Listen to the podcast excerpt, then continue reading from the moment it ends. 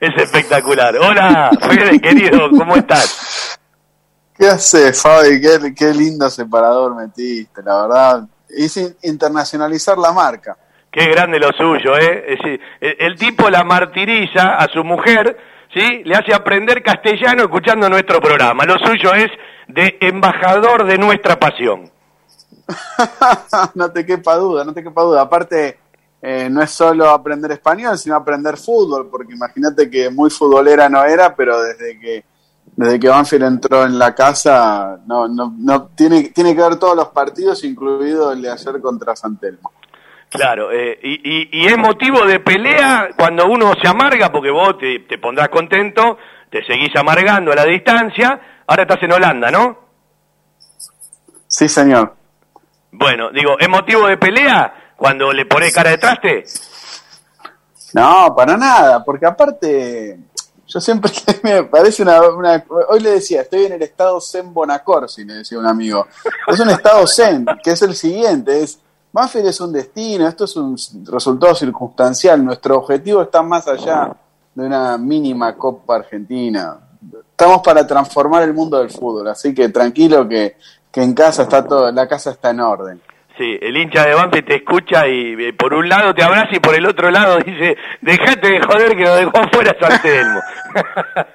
y bueno, es el fútbol, ¿qué vas a hacer? Eh, nada, yo soy el primero que quiere que Banfield gane a todo, no quiero ni que empate. Pero ya está, no te vas a hacer un Araquiri por, por una Copa Argentina. Banfield, nosotros nos hicimos de Banfield con Banfield en, en la B, estamos peleando los torneos. Yo le tengo confianza ciega a este cuerpo técnico, así que lo de ayer fue un tropezón que no es caída. El otro día, eh, fuera de lo que charlamos entre nosotros, eh, me decías algo de la nota y de la charla con Sanguinetti, eh, que la escuchó muchísima gente y que, más allá de que Banfield ayer perdió y algunos están puteando contra los cambios, yo digo, Banfield tiene un técnico y un cuerpo técnico con mucho criterio. Estas cosas también van a servir, eh, pero a mí no me modifica la derrota de ayer, porque eh, yo sería muy injusto si cuando voy en el camino de un partido y nosotros veíamos la necesidad de que entre algún jugador para que Banfield tenga por lo menos en la intención, algo más de juego, porque por otro lado no lo estaba resolviendo lo que pudo resolver en el primer tiempo, y esos jugadores, que hoy son Soñora, Barbero, Mati González, después no rindieron o no dio su fruto en la búsqueda, eh, criticar el cambio. Me parece que Banfield necesitaba buscar otra cosa en el partido. Después los cambios a veces salen y a veces no, pero vi eh, un acento muy marcado contra esos cambios. Y a mí me parece que el gran problema de Banfield ayer es que no tuvo eficacia en el primer tiempo y después todo lo que siempre le alcanzó, le sobró en esto que va el ciclo sanguinetti, que es el carácter, la personalidad, ese plus de energía. Bueno, ayer capaz no estuvo a la altura de lo que eh, quizás en ese momento ameritaba el partido. Mira, Fabi, es interesante lo que decís. A mí personalmente me encanta la forma que vos ves el fútbol y, y cómo se trata, vamos a decir, el tema táctico, estratégico en, en, todo Banfield, digamos, en el programa en general por parte del equipo. Yo como oyente te lo digo. Ahora, a, abriendo el juego en este análisis, digamos que el, el hincha en general eh, evalúa su opinión en función de, de lo poco que ve de un plantel en la semana, que son 90 minutos. Uno tiene que confiar que el cuerpo técnico es el primer interesado en ganar y, y ellos tienen todos los elementos para elegir uno u otro. Eh, me decís a mí, te pregunto, bueno, che, ¿por qué no entró Dátolo, no? En vez de, de, otros chicos por ahí que recién llegaban, como, como el cordobés Barbero, ¿por qué Cuero sigue estando por la izquierda? Pero son análisis de uno como hincha desde fuera. Yo respaldo la decisión del técnico, me parece un tipo con criterio, como vos decís, aparte eh, de la casa, lo, lo, conocemos a Sanguinetti desde, de, yo desde que tengo uso de razón, así que eh, todo el apoyo para él, para Ramiro, para el resto de, de, de las personas que llevan adelante la organización de nuestro equipo.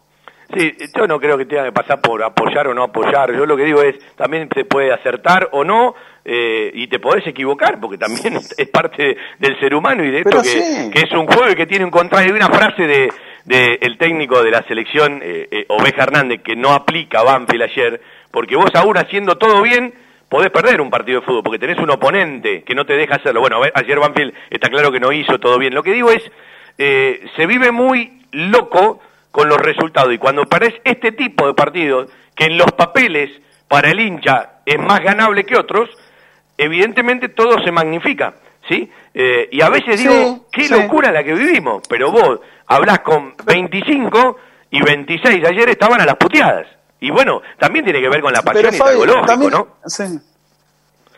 Bueno, yo te voy a preguntar... es un partido... es un partido que vos tenés todo para perder tenés más para perder que para ganar, porque si ganás te dicen, che, Banfield tiene la obligación, si perdés eso es la vieja historia de cualquier copa de este estilo a nivel mundial. Pero si hay algo que por ahí es un atenuante, Banfield era el primer partido de la temporada, con muchos nuevos nombres en el, en, el plantel, y Santelmo venía rodado porque viene jugando. la B Nacional no se, no se detuvo. Eso por ahí, si uno podía elegir en el calendario, eh, lo pateaba este partido un poco más adelante. Me acuerdo que yo lo expliqué en el arranque del programa. Fue una decisión en conjunto entre la gente del fútbol y el cuerpo técnico. Di los motivos y además se apoyaba en que el ciclo de Sanguinetti en los primeros partidos había arrancado muy bien, frente a River en el primer torneo y frente a Racing en el segundo. Eh, y te corrijo, se paró la primera nacional y volvió a arrancar, claro está que mucho antes que, el torneo bueno, eh, a eso me refería, pero, pero así todo, mira, uno tiene, o sea, eh, lo dijo Sanguinetti en esa charla que hacías referencia en la última entrevista, esto no es una ciencia exacta. Eh, podés tomar una, la misma decisión en dos circunstancias diferentes y tener un resultado absolutamente opuesto. Con lo cual, nada, digamos, desafortunado inicio del torneo, de, la temporada, pero esperemos que no del torneo. por suerte tenemos una revancha muy pronto ahí en, eh, contra Central Córdoba y estaremos conectados a la hora que sea para poder escuchar la radio y verlo en imagen. Eh, ¿En qué ciudad de Holanda estás ahora? Mira, estoy en la ciudad de Zeist, que es donde está mi trabajo básicamente. Estoy trabajando con la selección holandesa en el área de tecnología y en Zeist sería lo que es el predio de Seiza de la AFA. Eh, acá el predio de la KNBB, que es la, selección nacional, y que organiza también la Eredivis, eh, está en esta ciudad, que es 25 30 minutos de Ámsterdam. La verdad, Holanda es un país pequeño, eh, fácil de moverse, en coche vas a cualquier lado, en tren también. Y bueno, pese a que para ellos es un poco el campo, para uno es como las afueras de, lo que sería Buenos Aires, ¿no? ¿no? O sea, a nivel de dimensión estás en un momento en la capital. Bueno, digamos que eh, sos un, nómade eh, a partir de ciertos trabajos, estabas en Alemania, pasaste por Suiza.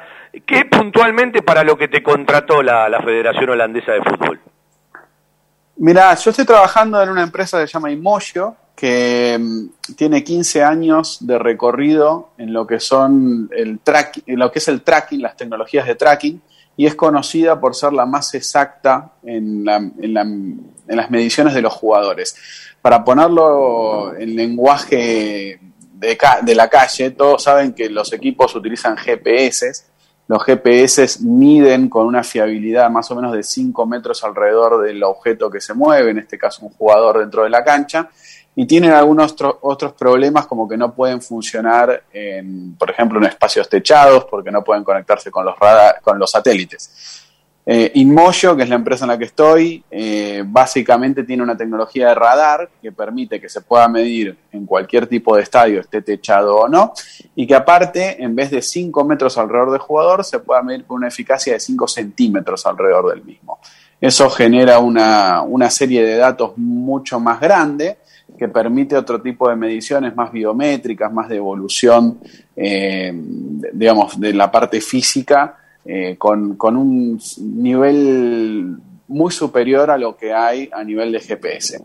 Además de eso, eh, trabajamos con unos algoritmos de inteligencia artificial que lo que hacen es, a partir del video de un partido, combinarlo con los datos de GPS, porque en un partido se necesita llevar GPS y no se puede llevar el LPM, que es la, otra tecnología que te nombraba más exacta, y genera básicamente procesos de análisis que, la gran mayoría de equipos los hacen manualmente de forma automatizada. Entonces tenemos hoy por hoy eh, equipos de primer nivel en Europa como el Ajax, eh, Benfica, PSV, etcétera, que confían en nosotros, en, bueno, en la selección holandesa, perdón, que no me lo quería dejar fuera, que confían en nosotros en que nos pasan esos datos, nuestros algoritmos generan los reportes y, ellos los tienen para, para ver las, las, evoluciones de los jugadores a nivel táctico, estratégico y físico durante los partidos y los entrenamientos.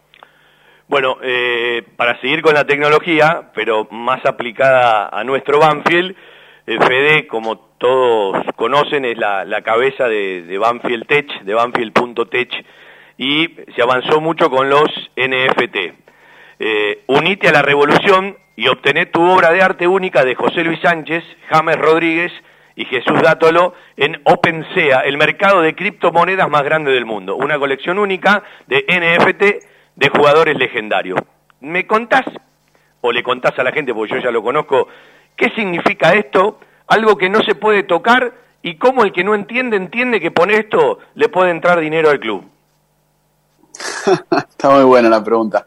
Mira, eh, primero, los NFT los vamos a estar sacando en las próximas dos semanas, o sea, ya está todo finalizado, pero vamos a, hacer la campaña de lanzamiento de acá unos 7, 15 días, eh, por razones operativas. Y bueno, poniéndolo en, lenguaje que, se puede entender fuera del ámbito técnico, los NFT son non-fungible tokens, que serían coleccionables digitales que no se pueden tocar, como dijiste, y, básicamente están firmados en el blockchain. Para los que les suene la palabra blockchain, tiene mucho que ver con las criptomonedas. Eh, es una, una firma única digital que no se puede modificar, con lo cual las imágenes de estas camisetas de James Rodríguez, de Jesús Gátulo y de José Luis Sánchez están con un identificador único en el blockchain mundial, que lo que hacen que el coleccionista que la, que la quiera, digamos, comprar, la pueda tener de la misma forma que vos hoy podés comprar, no sé, un cuadro de Picasso que es único, ¿sí? Eh, ese cuadro lo colgás en tu casa, en este caso la camiseta de, garrafa la llevas en tus dispositivos digitales o en, donde la quieras exhibir de forma digital, y en el futuro la podés vender del mismo modo que podrías vender el cuadro de Picasso. Eso puesto rápidamente es lo que es un NFT y el mercado de los NFTs. si bien es una tecnología que existe hace tiempo, en los últimos 18 meses explotó a nivel mundial para el mundo coleccionable, sobre todo desde que NBA a principios de este año sacó al mercado videos y coleccionables digitales de la NBA y recaudó unos 600 millones de dólares. Eh, ¿Cómo viene ese dinero? Básicamente se pone en subasta o en venta directa una serie de, coleccionables digitales. Desde Banfield Tech generamos los dos, generamos eh, coleccionables en subasta eh, y, también de venta directa. Y básicamente de ese dinero que se recauda, hay un porcentaje que se queda el marketplace, donde lo estás vendiendo, y otro que ingresa al club.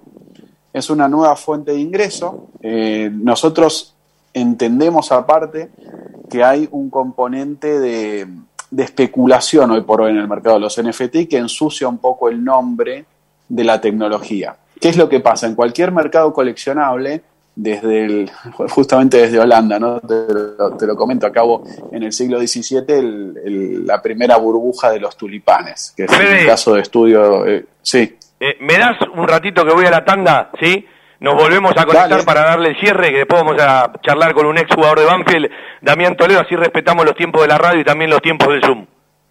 Por favor, dale. Fede Winner desde Holanda explicándonos algunas cosas de Banfield Tech y todo esto de los NFT, ¿sí? Camisetas de Banfield que no se pueden tocar, pero que por las criptomonedas y todo el sistema tecnológico en el que se está trabajando, a Banfield le puede ingresar dinero. Hablamos de meterse en otros mercados, de un desarrollo que están haciendo de a poquito. Esta es una de las tantas ideas que está desarrollando Banfield.tech, más que mirando al presente, mirando al futuro.